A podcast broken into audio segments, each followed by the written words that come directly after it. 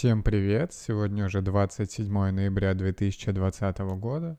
И это, как всегда, подкаст продвижения. Говорим о маркетинге, предпринимательстве и саморазвитии. Рассказываю, делюсь новостями ежедневно. Рассказываю о прогрессе у меня в компании, в целом по задачам и проектам, в которых я принимаю участие. Так что, если вам нравится такой формат, то подписывайтесь, оставляйте отзывы, делитесь с друзьями. А я коротко поделюсь новостями и пойду дальше, потому что уже почти 10 вечера, пятница, и пора бы уже отдыхать и релаксировать, особенно с учетом того, что я в субботу еще работаю. Начнем с первой новости. Яндекс заморозил планы по IPO Яндекс Такси, и одной из причин стала пандемия. А, Яндекс больше не рассматривает возможность публичного размещения акций Яндекс Такси, и, соответственно, они пока совсем передумали, не видят смысла выходить на фоне пандемии и что оценка Яндекс Такси может быть сейчас ниже, чем а, до их э, до коронавируса, соответственно, и поэтому получается, что смысла им пока выходить нет. А, и в целом в сентябре прошлого года, я так понимаю, они оценивались где-то в 7-8 миллиардов долларов. Сейчас, я думаю, да, планы, пока, пока цифры роста замедлились или вообще там совсем другие цифры по выручке, по прибыльности и так далее. Поэтому достаточно логичное решение. Это к слову о том, что в последнее время очень много новостей о том, что многие российские компании выходят на IPO. А вот видим, что кто-то приостанавливает свои планы по выходу и будут этим заниматься позже. Так что посмотрим, наверное, где-то уже в 2021 или в 2022 году когда мир более-менее оправится от пандемии, они попробуют выйти на IPO, так что посмотрим, что нас ожидает в будущем. Из-за сбоя Amazon Web Services в США несколько часов не работали Flickr, iRobot и другие онлайн-сервисы. А, Adobe Spark и, я так понимаю, много чего еще хостится на AWS. А, выпало только 23 географических региона. А, Причем, да, не все сервера, понятное дело. Поэтому, да, случились сборы в многих компаниях, там OnePassword, Anchor, это сервис, где хостится мой подкаст, и он тоже не работал, Autodesk, Coinbase и, в общем-то, много чего еще. В целом они восстановили работу уже, и наверняка какие-то будут компенсации, но понятно сразу становится, когда гигант в, в этом в мире получается облачных каких-то сервисов, падает, то всем приходится не очень хорошо. Так что вот да, это современный мир, с которым стоит э, смириться. Дисней запланировал уволить 32 тысячи сотрудников из-за пандемии. Соответственно, речь идет в основном о тематических парках, которые проставили несколько месяцев, но тоже такие печальные новости. Видим, что сфера развлечений очень сильно просела.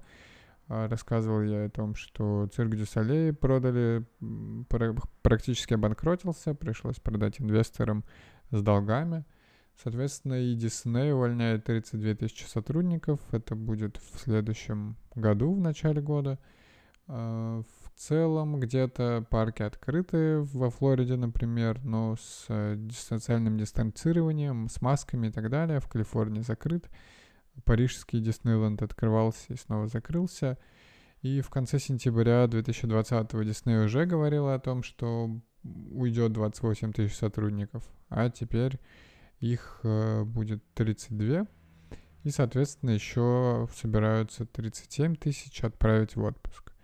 А на октябрь этого года в Дисней было около 230, 203 тысяч человек, и 155 тысяч из них а, занимались именно обслуживанием парков, курортов, круизов и так далее.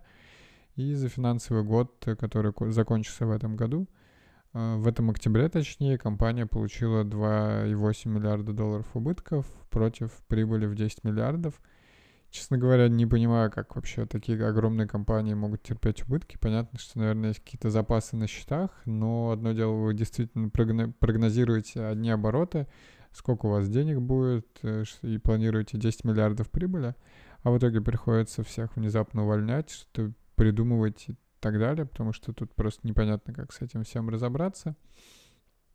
Поэтому очень сложная ситуация, непонятно, как такие решать, и, конечно, сильно сказывается и бьет по всей экономике, и те, кто работает в индустрии развлечений, ивентов и так далее, офлайн, Очень грустно, честно говоря.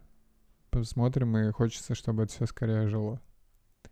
Facebook выплатил штраф в 4 миллиона рублей. Э, штраф этот им вынесли за отказ перенести в Россию серверы с данными россиян.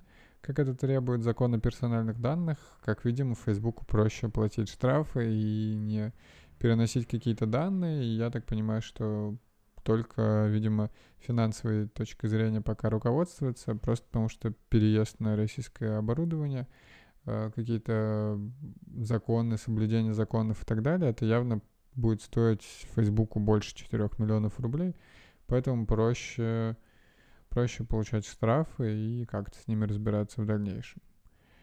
Из каких-то глобальных новостей это все. Мы пока ищем разработчиков и 3D-шников в наш э, бизнес. Я подсчитал прибыльность за ноябрь. Получилось, что у нас где-то, если именно PNL считать, проекты, которые мы сдали, то мы получили около двух, э, за, за два месяца последние суммарно 6 тысяч долларов прибыли при том, что мы набираем людей, то есть какой-то запас копится, это радует, потому что мы собираемся искать новых паблишеров, и этот запас пригодится, потому что если сейчас мы делаем оплачиваемые прототипы, то нам также нужно иметь подушку, чтобы делать неоплачиваемые, начинать работать еще с кем-то, но в целом пока картина становится видна, э, понятно, куда дальше масштабироваться, и я думаю, точнее, планирую вырасти в еще в ближайшее время нанять получается, трех-четырех разработчиков, э, двух артистов и еще одного геймдизайнера. То есть тогда суммарно у нас будет уже около 15-18 человек, уже большая цифра.